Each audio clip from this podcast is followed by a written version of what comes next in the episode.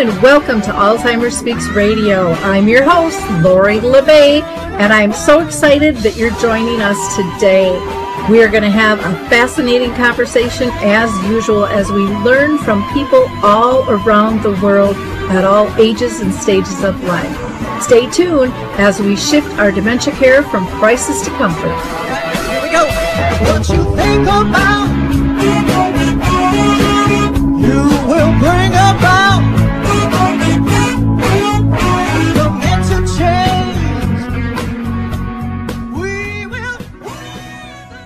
everyone, and welcome to Alzheimer's Speaks Radio. I'm your host, Lori La Bey, and I'm thrilled that you can join us today. We're going to have a really interesting conversation today, talking with Kevin Dill, who's been living with Lewy body dementia since 2019. And he's going to be talking about the importance of thriving and feeling purposeful when you have the disease. Um, and, and really, all of us should want to live a purpose filled life, bottom line. But before I introduce Kevin, I always like to do a couple of shout outs. And first, I want to shout out to the Mark Arneson Band. I'm so thankful for them for letting us use their music clarion call to open our show.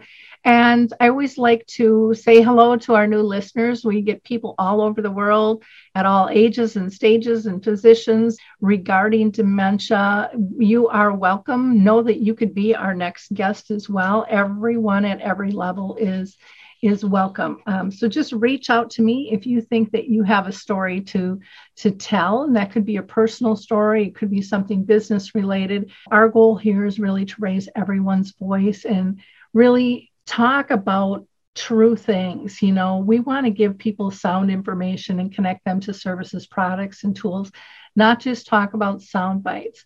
Now, in addition, I want to point you, of course, to Alzheimer's Speaks website. We have one whole section that is just full of free educational resources. So please go there. You'll also find a tab on our site for a book. Betty the Bald Chicken has finally come to life. It's been a keynote of mine for years, and people have asked me to put that in book form. So, really, it's a children's book. Um, but I think the kids are going to teach the adults a lot of lessons with that. We are going to go ahead and hear from Adaptive Equipment and Caregiving Corner, and then we will be right back with Kevin. I love the footbar walker, and let me tell you why. It is the option for my toolbox that I've been waiting for. Let's be honest, there are some clients who, despite our best rehab efforts, just aren't able to return to performing a sit to stand transfer on their own. Now I can offer my caregivers an easier, safer option that doesn't involve hoisting their loved one up from a sitting position. I don't recommend this walker for all of my clients, but I do recommend this walker for those caregivers looking for an easier, safer option with transfers. I would also encourage other therapists to add this walker to their toolbox. It's kind of like having my own mobile parallel bars for the client to pull up on. Whether it's a family caregiver at home helping a loved one with Parkinson's or dementia, CNAs in a long-term care facility assisting their patients, or therapists adapting to client and caregiver specific needs, we now have a very safe and effective option to offer in the Footbar Walker. Check this product out at thefootbarwalker.com. That's it for today from Adaptive Equipment and Caregiving Corner. Have a great day and don't forget, if you can't do it, adapt it.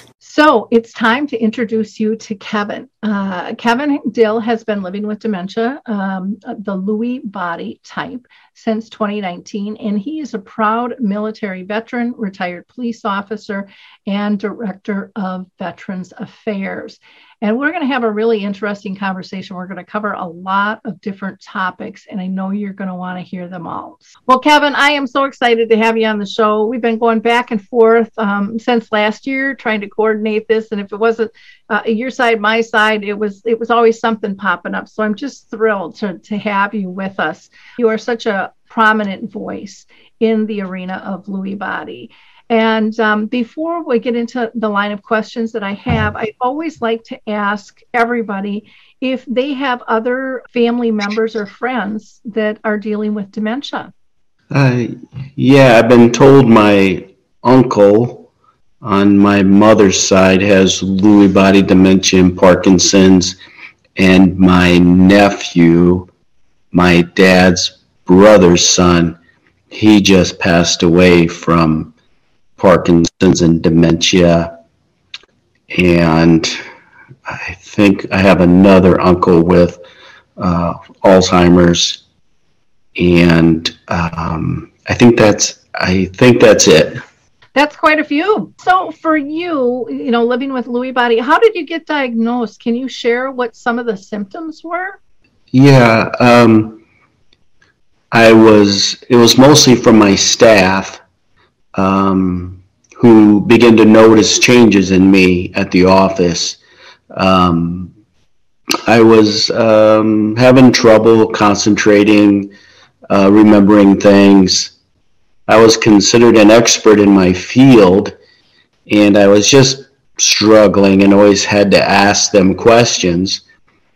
And um, then I was um, at times forgetting, you know, how to start my truck, how to get home.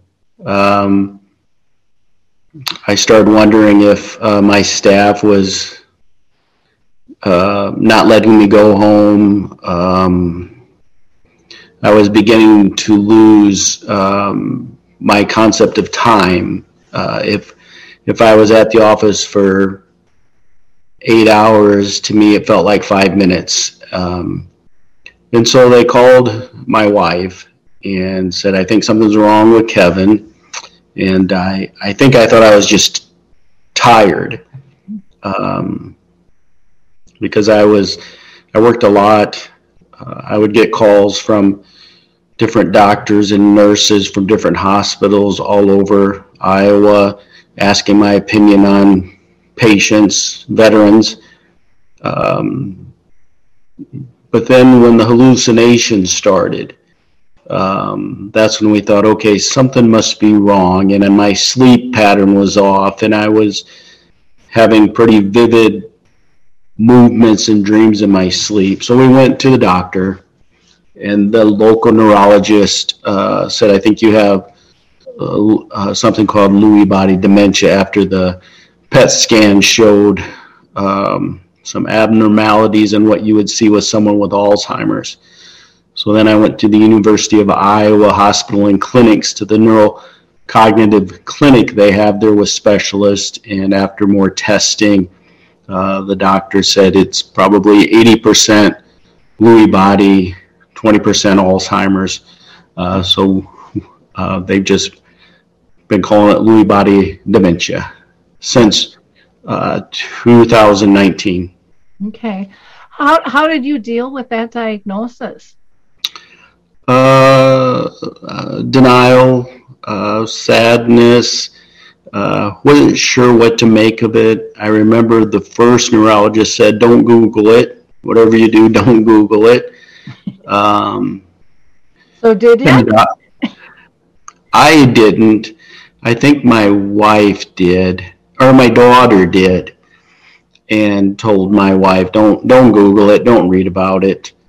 Um, the doctor thought I should retire uh, because my job was complex and I was struggling and um, so I retired early and um, yeah it was rough spent the first um, I think year in severe depression um, sad didn't know what to do uh, went from uh, so many people needing me and um, to now just sitting at home. Uh, so one day I got in my truck and turned it on and shut the garage door and thought about going to sleep.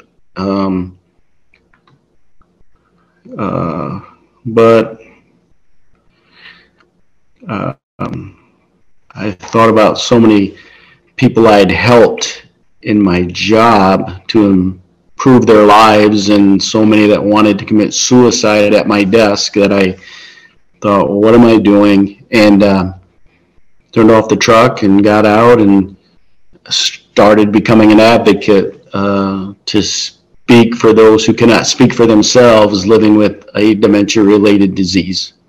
Wow. Thank you for being so honest about that. I hear Sure. that so many people, but they don't always want that to be public. But I think it's such a critical piece of how severe the depression can be when you get a diagnosis like this and when your life is flipped upside down. I, I, I think it's you know, I, I hate to say it, but I think it's kind of normal, you know, when when things get tossed that severely, um, people have those thoughts and and I think we have to be able to talk about those those things um, honestly and openly. So, um, kudos for your bravery on that. I really do appreciate. it. Oh, well, thank you. After that moment, um, my wife took me out to Boston.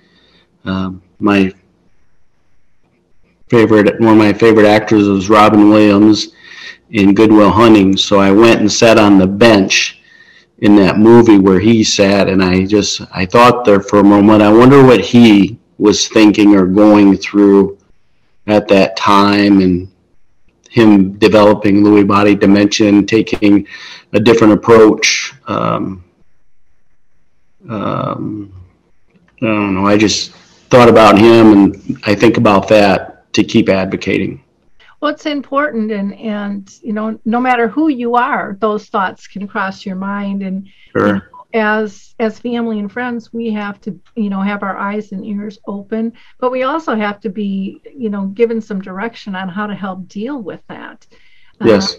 because it's it's not it's not something simple and i'm sure your your family probably went through some depression and and being scared of you know what's going to happen to the, not only to to dad or my husband um, but to the family as a whole and Yes. And stuff. So, um, did your did your wife or did your kids uh, were they struggling with the diagnosis as well? Yeah, and I think they still do. Uh, they may not say it as much, Mhm. but I, I, I'm sure they still do. But we're, you know, we're a family of strong faith, and that's really where I get my strength from. Mhm. You know, we're imperfect people living in an imperfect world, and we get weak at times, but uh, we we find our strength in our faith. So I think one of the misconceptions with any of the dementias is that it's a, a disease of one. And Yeah. it's a disease of not only the family, but all your circles of friends and things too, because you know, how do how do they deal with it? Did you have Yeah. um, friends and colleagues that pulled away from you or did most people stick around? Um, yeah, it was very lonely for a long time. Um, people didn't come around. Um, at the time, my wife traveled uh, for work all week, and uh, it was pretty lonely. Uh, people seemed to just kind of disappear from my life um, after I was diagnosed and retired, and uh, that's that's a sad time. Um, very sad time for all of us living with, you know, dementia-related diseases that that um, that folks tend to now avert their eyes and turn and walk away instead of welcome you in and saying, "How can I help?"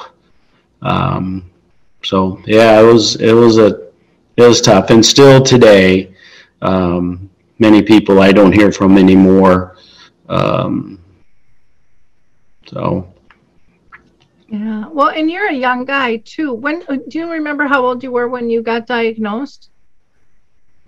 uh, I know Tammy says it was in my early fifties, so Okay. I'm still in my fifties. I'm told. So Okay. Okay. yeah, So yeah, it's um, my mom lived with dementia for 30 years, and she had symptoms starting in her mid 50s, and she lived Oh. 86. Um, but she was misdiagnosed for the first um, 10 years. Doctor kept telling her it was it's your hormones, Dorothy, and she's like, "This ain't my girlfriend's hormones. it's something different." You know, um, she knew something was off, but back then, you know, the the doctors really didn't know much at all, and you know, it sounds like you really lucked out, you know, getting a doctor who knew what they were talking about.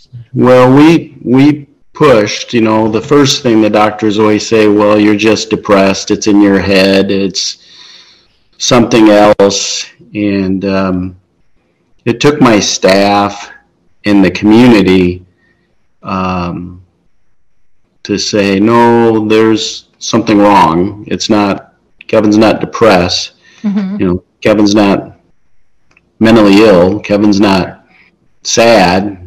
There's something cognitively um, wrong. Um, but yeah, many, unfortunately, many people live undiagnosed with dementia because the doctors always want to say it's something else or and I asked the doctor once, why do you do that? He says, well, you know, those other things are curable and we want to give people hope. I you know, that's a dangerous thing to do because um, if you tell someone that it's just in their head, then people around them will think, well, you're just in your head, why don't you snap out of it? And it puts them in a great depression. You know, you think about Robin Williams, you know, would he would he be alive today if his head wasn't filled with the wrong information? Um, and that's my fight with the medical community today is stop doing that. If if you have all your information and you've ruled everything out, then just call it what it is and let's work on improving the quality of their life while they're here instead of feeding them bogus information to make you feel better as a doctor because it doesn't help the family. It can destroy families. Um, Oh yeah, I've had people where they've gotten divorced. You know, they were told they were going through a midlife crisis. I mean, all Yes. types of things, and it's like, oh my gosh. And people have said, I never would have divorced my husband if I would have known this. You know, I thought this was. It, sometimes they think it's purposeful. You know what's happening, and and um, really sad. And I agree. Doctors got to get over themselves. They're not the only one to be able to bring hope. And it's one of the things that irritates me probably the most because I personally think um, if diagnosis was handled differently, and even if they don't have a cure, there are a lot of other support systems. And that's one of the reasons Dave Wiedrick and I created Dementia Map, which is a, um, it's a global platform with uh, like 150 different areas that you can search categories no one's saying that they've got the answer, but they've got support. And there's a Yeah. lot more support out there, um, like DAA and Dementia Minds and Dementia Mentors and you know all, all the Lewy Body Association. I mean, there's so many things. And I know when my mom got diagnosed, we weren't even given the Alzheimer's Association. I mean, I kind of tripped over that by accident, and I just kept thinking, where are all the other families like us? Where are all the other resources there has to be? And the more i dug the more i found and i'm like we've got to be able to get this stuff disseminated and the doctor's office would be the perfect place to do that. I mean right now you're seeing as you well know police departments are getting educated and um, you know fire departments cities as a whole lots of businesses and why our doctors aren't getting educated on you know different resources. Because if they were given i just think of and i'll use dementia map as, as an example but if they were given that and they go there and they see all of these resources yeah it might be overwhelming but it's going to be overwhelming in a good way. Like there's hope there's help um, there's people that understand this. And i I- you know i would have given you know my my right foot for something like that you know during you know when we were going through with my mom because it does it feels hopeless and when you put a whole family at risk like that you know when they Yeah. all don't feel hopeful that's that can be a really really dangerous situation so i, I appreciate you you talking about that we were like you. We stumbled over the Alzheimer's Association ourselves. We were diagnosed, given the Aricept or Donezepam, and said, "See in a year." And said, "Well, what do we do now?" And the doctor's office said, "We don't know. Just come back in a year or six months." And we stumbled around and found it the same way. And I thought about that here in Iowa and, and around. Is it's 2000 and something. Um, and yet we're no better off than we really were when the Alzheimer's Association was created by a, a, a family years and years and years ago who started it to for people like us in the future but yet now those organizations seem to have turned it to research more than anything. And you look on those organizations and the first thing you find is the person in charge is marketing. And i don't understand that. I i mean here we are all these years like with your mom all these years later if she was diagnosed today, you'd stumble into something again almost because the doctor's office won't partner with everyone.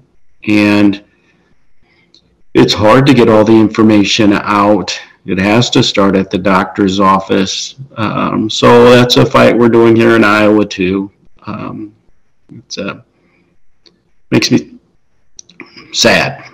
Yeah, I only know of, and I, I talk with people all around the world um, and I don't talk to everybody, but I only know in the United States of one place, um, and that's in Colorado, where they make up packets, and it's uh, Dementia Together. It's a dementia-friendly community, and they partner with the Alzheimer's associations and and all the others, and they give the doctor's office a full packet of resources. So when anyone is diagnosed, they get a, they get a packet of resources. And it's like why is that so difficult? I know when we've approached like clinics and and um, hospitals and things like that i can get the doctors on board i can get the nurses i can get all the clinicians i can get the the director typically even and then it gets to the internet people and their tech people and they don't want to hook up because they're afraid of you know something yeah. there.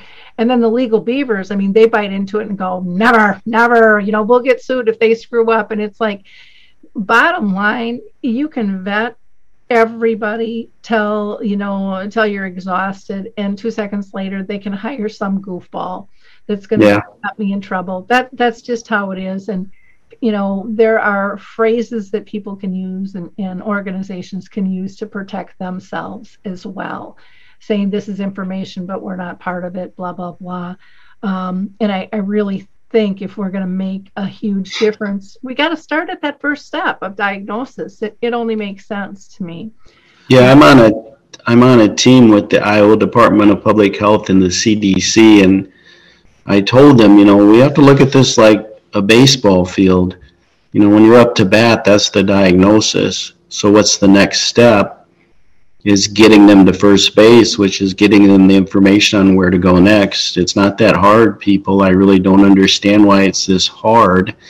Um, I was on a call with Mercy One Hospitals here in Iowa where we're going to try to create something. And I know in Iowa next week I, I'm on the Senate floor trying to get them to approve money to hire a dementia care specialist here in Iowa where if you're diagnosed at your neurologist, the dementia care specialist in that region where your doctor is will show up and get you started. But politics, you know, the Republicans say we don't have the money, but the Democrats do. It's just it, it's a sad. it, it is. It's sad and it's frustrating. We're losing so, time, and yeah. we're putting we're putting people at jeopardy a lot of families don't know that there's a difference between government agencies, profit, and nonprofit too. Yeah. They don't always work well together.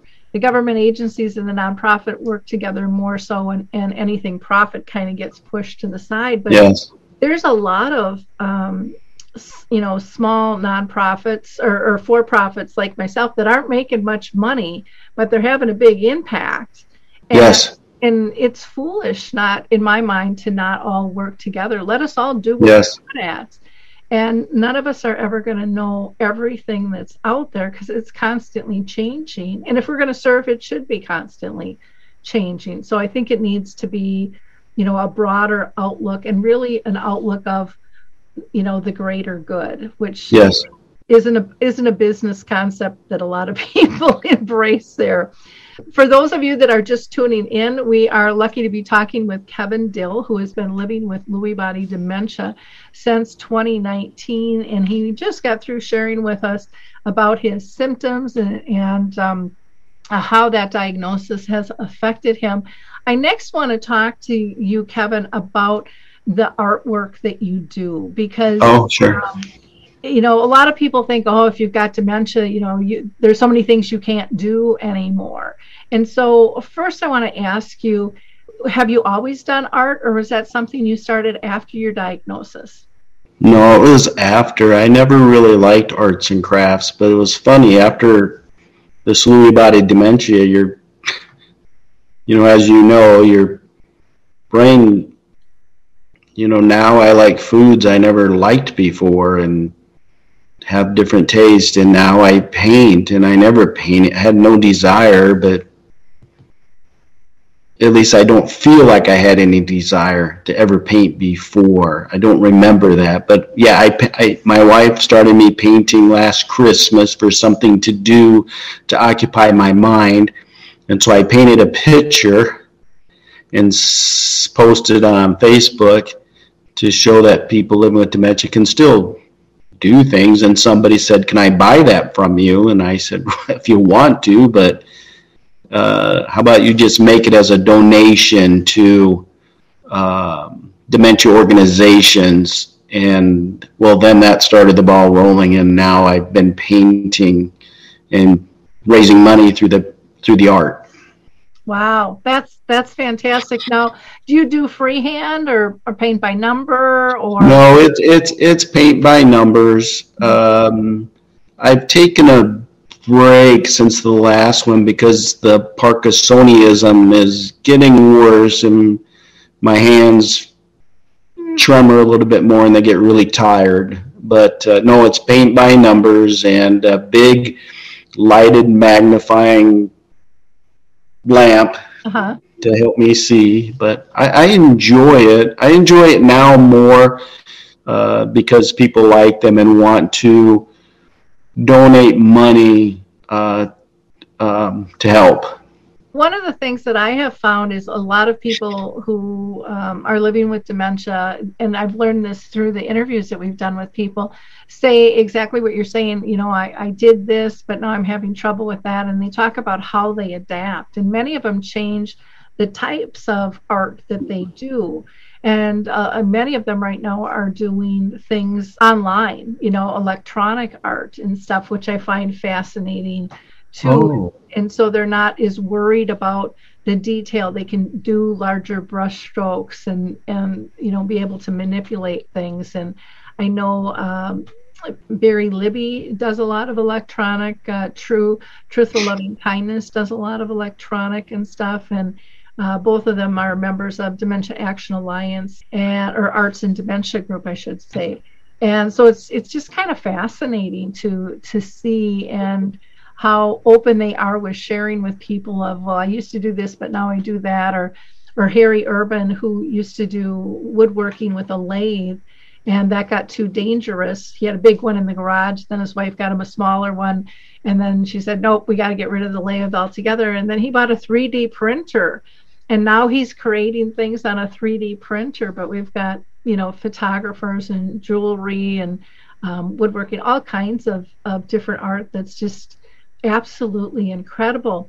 What do you get out of doing the art yourself? I I like um, you know I can see all the colors, mm-hmm. and I like to see the colors become a picture, mm-hmm. and I like to see the picture. Uh, it's weird because I don't really conceptually understand um, the picture, um, but I just put the colors on the canvas and it creates a picture. And so I look forward to seeing what that picture will look like, even though I can see it while I'm an example while I'm painting, my brain doesn't realize that. And so I paint and I usually don't stop until I get too tired. My wife makes me stop because I want to see what that picture is because I don't know what it is. Um, and so to me, I enjoy that. And my doctor, uh, neurologist, said that she can't explain how I can paint in my condition. And I thought, well, that's funny because there are so many people with Lewy body dementia and dementia related diseases who paint. Yep. Yeah. They many paint. And I, I thought, well, that's it made me think how much doctors maybe really don't listen or interact more than they should to realize that many of their patients still involve themselves. I thought that was a strange comment, but I do enjoy seeing the picture come to life and then uh, people getting excited about it. Yeah, I well, I think one of the things that they forget about is, you know, most of us don't who aren't active in art don't don't do it one because of time but probably a lot because we were told when we were younger we weren't good at it. You know yeah. or people were judging us. And a lot of times people say with dementia they don't worry about that stuff so much anymore and they get so uh, they're so concentrated on what they're doing. It just gives them this great peace and calmness. Yes and so, like with you, where you said your your wife's kind of got to go, Kevin, come on, it's time to go to bed. you know, kind of drag you away. That's a real common thing that I hear from so many people because they're so zoned in and so yeah. calm and comfortable. And you know, the more calm and comfortable somebody is, typically the less symptoms they'll end up having. Um, is something that I've been told by many people as well. And, okay. Yeah, I listen to uh, music to calm me while I'm in pain. And yes, my vision has changed to where it really only sees right focused in front of me and I can't multitask. And so when you give me that painting project, I'm focused on that until I finish mm-hmm. or until someone has to drag me away or my hands just hurt so bad and I don't understand um, she says you've been sitting out there painting for a few hours but like i said i don't understand the concept of time anymore so in my brain i just sat down five minutes ago what do you mean i have to stop mm-hmm. she says no you've been at it for a very long time and i i know i will argue with her but then she'll make me stop so. well and like you said you you know you lose that ability to to tell time you know mm-hmm. and how much has passed and you know there's there's some pluses and minuses to that you know when your hands yeah. and things but but to be able to be that present is a sure. really is really a gift too and to have people come up to you and say hey i want to buy your art uh, that doesn't happen to everybody every day. So that's yeah. that's pretty cool. I would love to see the art of people with dementia being displayed much more and even go on exhibit. I think I think people would be shocked, and I think it would be a way to help um, overcome a lot of stigmas that are out there as well. You know. Yeah, I think you bring up a good idea that I've never thought of. I, I, I guess I need to find an art person, a museum to see if we can do that. Um, that's a good idea. well, I'll have even to. In, even in a doctor's um, office, and they're. Oh, sure. You know, a neurologist, that would be a fabulous way to, to give hope to people, eh, you know, to, to exhibit things like that. The problem that I find is that a lot of them go, okay, you know, we'll frame it and ship it, and people don't have the money to go to all that expense it to you yeah. know and so someone really needs to you know this has to be um, a project that's funded and not having all that responsibility put on somebody with dementia yeah tammy told me a lady in alaska uh, bought one of my paintings and uh, it cost several hundred dollars to ship it to her yeah so yeah.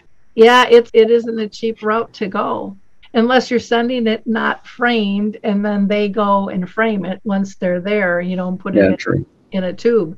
Might be another another way around that but a lot of times people want it you know yeah. set and ready to go when they get to it but then it's going to cost them a little bit more on that. So yeah it's not it's not a cheap thing. And then when it's exhibited you need someone who actually knows how to exhibit art in the right light and and yeah.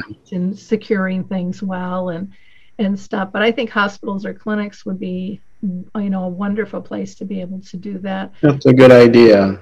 You know, churches, um, Yeah.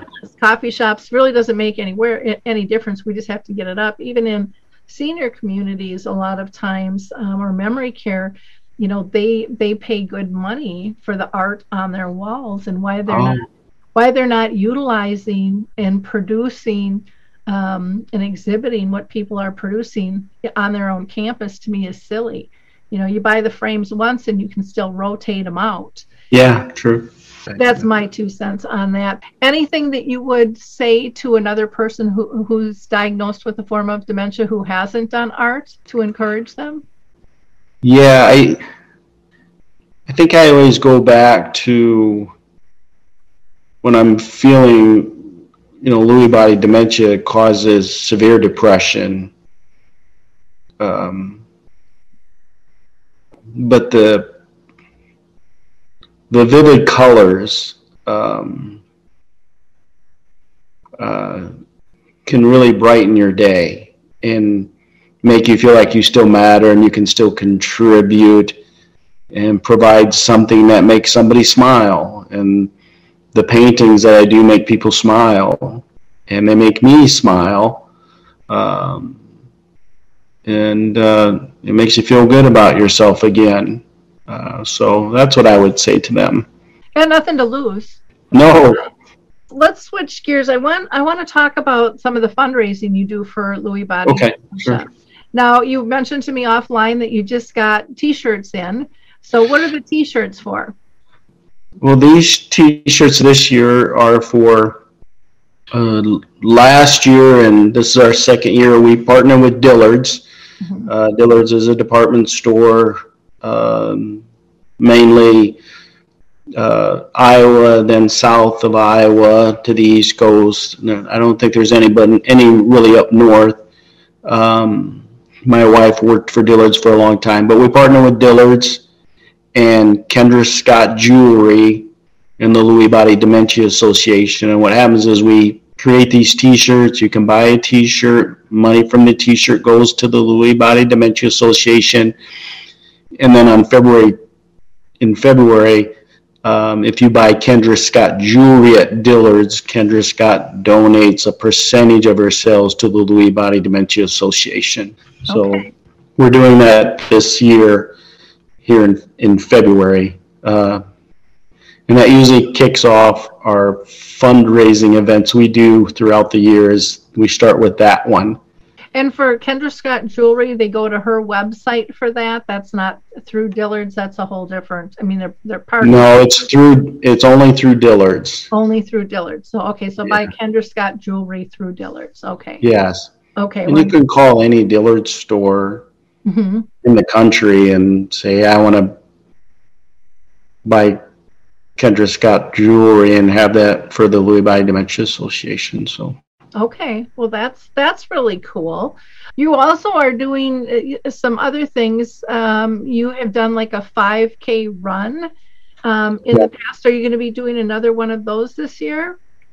Yeah, we're we're talking about it right now. Our next event is the second annual Kevin Dill Golf Tournament for Dementia Veterans.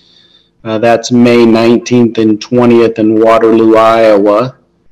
Um, and so uh, it's a two-day event. Uh, May 19th, Friday, is a is an evening event with food and music and events at the driving range to just get people excited. And then on the next morning on Saturday is the four-person best shot. Um, and all that money, all 100% of the money goes to Dementia Friendly Iowa and two veterans organizations here in Iowa. Um, and to uh, Adaptive Golf Iowa. After I was diagnosed with Lewy body dementia, the Lewy Body Dementia Association suggested golf, and I never played golf. And now I'm actually really good at golf, but I started playing golf. Uh, but then I was falling down on the course from the Parkinsonism, and so uh, there was this adaptive golf from Adaptive Golf Iowa that helped me to keep playing, and so I support them. Um, and so we'll have that event. And then, yeah, we had a 5K where my friend Jay Allen from The Voice came to sing, and we raised a lot of money. The 5K people were surprised at how many people showed up.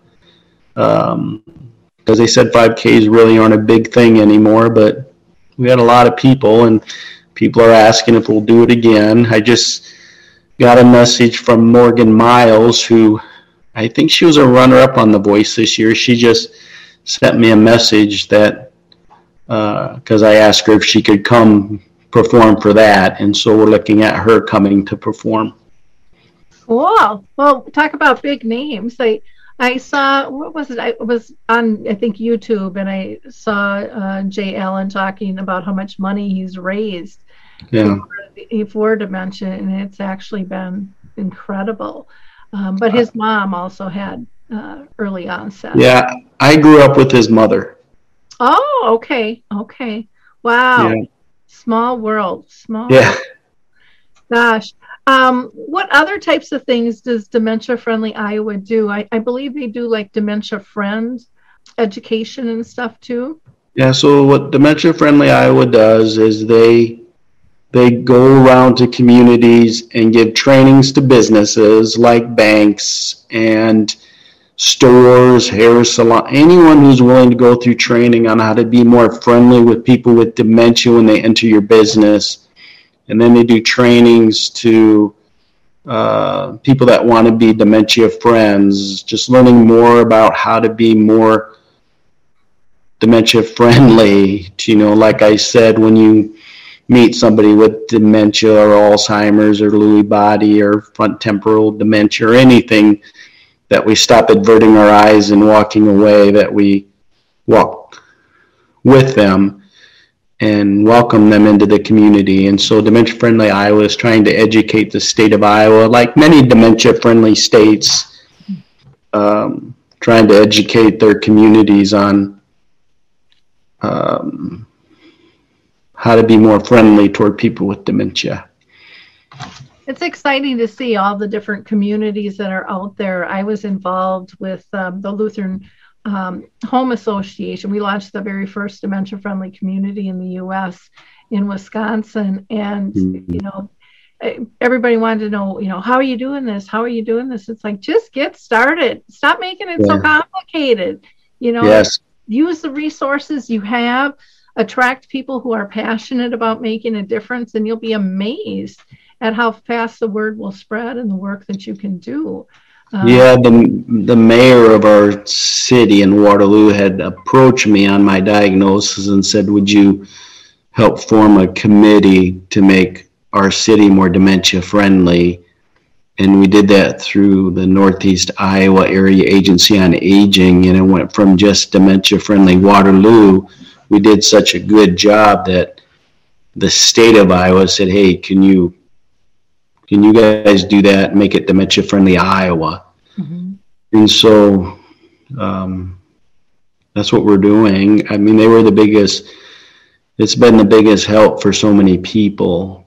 Um, oh, it's huge. It's absolutely yeah. huge. I don't know if they do this here because, again, I, I haven't heard any other city other than our, our Roseville, Minnesota group. Um, the city has actually given us a space on their official page for uh, Roseville Alzheimer's and Dementia um, Community Action Group. And so we list all the programs, plus there's a, a, lot of different kind of static information or past information that's on there. Wealth, wealth of information. And we were told over and over it couldn't be done. But to hmm. actually for the city to give space to that says uh, you know has a large statement and it makes it easier for people to be able to find the information that they're looking for well more cities to do that my big focus now is you know we have lots of information out there we've had lots of information for 30 40 years really now it's how do how do people help people like us or your mom navigate those resources instead of just handing it to them and saying good luck. Yep. It's okay we're not going to just hand this to you. We're going to sit down at your kitchen table and help you navigate it. Uh, mm-hmm. because you can give my wife a resource guide or a pamphlet and it's going to end up on the table under everything else because she's too busy trying to take care of me and everything else and i can't do it. Mm-hmm. And so i have found that that's what we're doing today and i think we need to look at it differently and say okay we have all this education. Why aren't we getting better? Well, it's because the education is sitting there, but the caregiver and the person living with the disease don't know how, don't have time to navigate it. And sometimes the information is very complicated and too much information, and you don't know how to get through all that stuff. And so my big fight is okay, Alzheimer's Association and Lewy Body Dementia Association and all these organizations. All of you have your own resource guides and pamphlets and just a minutia of stuff. But has there been any return on your investment? Are we a better country and community on dealing with people with dementia and helping them? Uh, no, we haven't really gotten much better with all of your money and resources. So, how about we do something different? And, like we talked about, when somebody is diagnosed, there's somebody who shows up at their house or at that office, doctor's office, and says, You're not alone. Let me take your hand, and we are going to walk you through these resources, show you how to navigate them, and we are a person and a phone call away at any time to help you. Um, because I have met so many people that have raised their hand and said, Here I am, choose me. I will do that. Mm-hmm. But it takes funding. Uh, so now we're fighting with Congress. But, you know, Congress, they'll say, Well, we funded the Alzheimer's Association. You know, we're doing something. No, that's do you even understand what you're funding? You know, there's a new drug that's come out that, you know, you can't even buy, but yet doctors won't even prescribe it because of the side effects of it. So we scream and holler and say, look, we funded all this money and we have a new drug out. Oh, give more money to us. Well, nobody's going to take that drug because of the side effects. The last one that came out, my doctor said, I'm not giving you that. I, you're not going to have brain bleed my watch.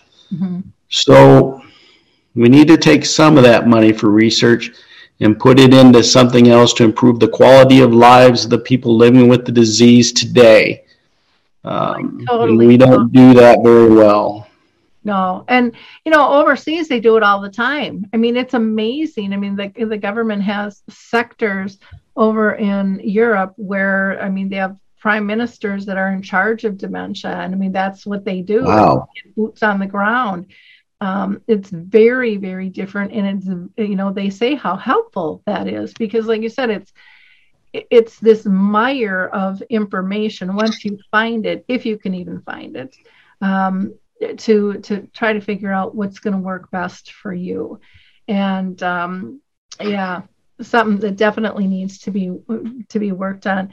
Again for those of you if you're just tuning in right now we're talking with kevin dill. We have been talking everything from symptoms when he got diagnosed to um, the lewy body association uh, dementia friendly iowa uh, Jay Allen, who has helped him with his fundraising as well, and then also art and dementia. Uh, so it's been really uh, an interesting, interesting conversation. I do want to ask you, because I know you've got strong feelings about failure to thrive. And oh, yeah. why don't you tell our audience what you mean by that and why it's so important to you?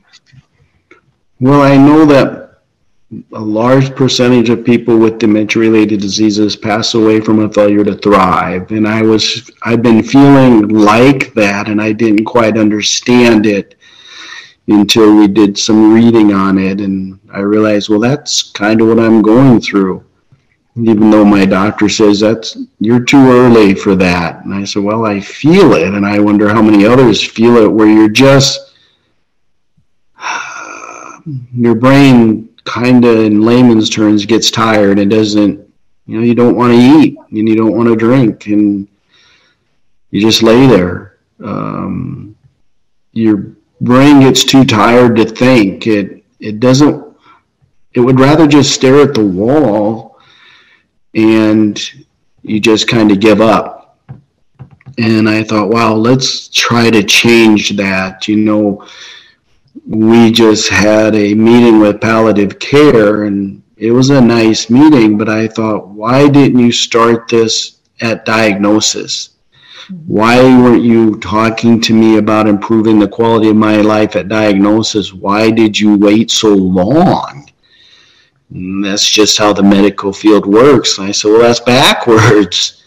um, why don't we start with someone sitting with the family on how do we improve Kevin's quality of life? Why did you wait so long to where? Um, and so I I we don't talk about that enough. Uh, we don't. Um, um, I know there are many people like me out there with these diseases who are feeling that way and don't know how to communicate it or.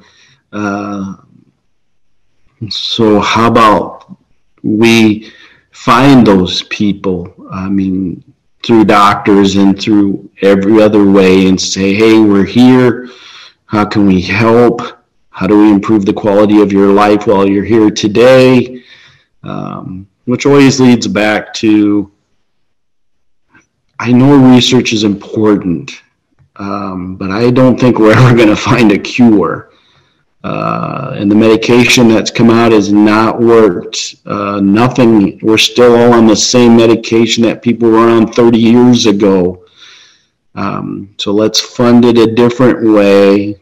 Leave some for research and education, but let's get some money funneled in the way that the family who started the Alzheimer's Association wanted it funded to improve the quality of life of people living with dementia and to help caregivers to support them and be able to do that. Uh, I I hope someday we can get back to what the spirit of the Alzheimer's Association was meant to be. Well, and again, you know, a cure. I mean, we all want a cure, but it, Sure. you know, dementia's like cancer. There's there's going to be all different types of cocktails that are going to be needed because the symptoms are all different. Plus, they can they can change. You know, from Sure. one to another, and you know, some people like you are are oh, oh gosh, I won the lottery. I not only have Lewy body, but I've got some Parkinson's uh, disease here too. I mean, I you know when my mom died upon autopsy, they found Alzheimer's disease was her primary, but Lewy body and Parkinson's as well. And Mhm. so, you know, it it it attacks everybody a little bit differently, and you know, one thing isn't gonna fix it all, but man, there's a lot of ways we can give people comfort and quality of life. Sure. feel purposeful and uh, you know while living with the disease. Kevin this has just been such a great conversation. I appreciate you so much for all you're doing and your advocacy. Your voice is, is really needed and appreciated um, by so many of us uh, in the industry because you know we need to hear we need to hear those voices of, of people living with a diagnosis um, Well, one thing I one thing I always say here at the end is I say it a lot is yes, I appreciate everyone out there who's standing on the mountaintops screaming for, for more money for research and education and screaming for us, but sometimes you need to come down into the valley and spend time with us and listen to us before you go back up on the mountaintop because sometimes you're screaming from the mountaintop for the wrong things because you haven't been down in the valley in a long time. Yeah. Oh, that's that's a perfect way to sum it up. That's you know when I started Alzheimer's Speaks, that's exactly you know was my thought too. I'm like I'm not aligning with anything out there because I don't want to get sucked into the big machine and become something that I didn't feel was serving um, Yeah. as well as we could be. And I wanted to you know create something that was open for all people, all voices Yes. because I don't think we can be sustainable if we don't hear from you know those diagnosed from family members and and the combination of everyone else in the world you know we can all support things in a different fashion. We can become much more creative when we open up that door, and uh, and I think we can give a lot more hope. Which then, to me, people, I know we've always funded through fear, but I really think people will will um, donate for hope as well. Yeah, I agree, and I think if we could do one other thing is you know the African American community suffers greatly from dementia related diseases, probably more than any other uh, person, but they tend to stay more private about it. And and I I don't like that there are resources and help out there, um, but they are tend tend to be left aside because our national organizations, uh, you know, they just scream for money and um, there are people suffering in the African American community with dementia related diseases that are suffering by themselves and in silence because we haven't welcomed them in like we should have uh, a long time ago. And so I kind of been speaking about that too. Yeah. Yeah, there's there's a lot of different cultures that have kind of yeah. un- been underserved, but they are definitely one of the top ones. But um, the Asian yeah. Pacific. Um, you've got the Indians. There, there's so many, so many that uh, we we need a broader a broader net to scoop people up. But we also have to give them a reason to trust. Yes, our motives are good. And yes, there's a lot of distrust out there, which, yes. which we all understand. So, yeah. again, Kevin, what a wonderful conversation. Um, again, we've been talking with Kevin Dill, who's been living with dementia since 2019 and is truly making a difference on so many different levels. Uh, we will give you the information to to contact Kevin um, through Facebook, and there's a lot of Kevin Dills out there, but you look for the the guy with the biggest smile and the yeah. widest, uh, widest blue eyes, and you will find him in a heartbeat. He's also on Instagram as Kevin Michael Dill. Can also reach him through Dementia Friendly Iowa at dementiafriendlyiowa.org. And um, we'll, we're going to share on our, our blog and the radio show, we'll have a link to a YouTube video that just shows the, the 2022 uh, 5K run. Oh, okay. What, what that's all about. And we'll also hook you up on how to go ahead and get those t-shirts. And Kevin, is it okay to give out your email address or not? Yeah, that's fine. Okay. Sure. So Kevin's email is kevin.dill1118 gmail.com. And wrapping up here again, I just hope you all like, click, and share this conversation. So many people out there dealing with dementia that we don't even know are dealing with yeah. because they're not comfortable. So we have to share this information more uh, let them know that there's hope, there's new ways, and there are people really pushing for better ways, not only just for treatment, but just to be able to live well with this disease. And there's yes, a lot more support than than people will ever think is possible. We just have to get it all in one space. So yes. Um, so I would encourage people again to like, click, and share, and feel free to go to AlzheimersSpeaks.com. There we have one whole page that's just dedicated to a variety of free resources there. And um, you can always check out dementiamap.com, which not only has resources that you can search, but it also has a calendar of events. Those terms we don't know when dementia hits us. um, we'll give you a little guidance there, and there's a wonderful blog with lots of articles as well. Again, thanks everybody and have a blessed week. Bye now. Bye. Thank you. Thank you.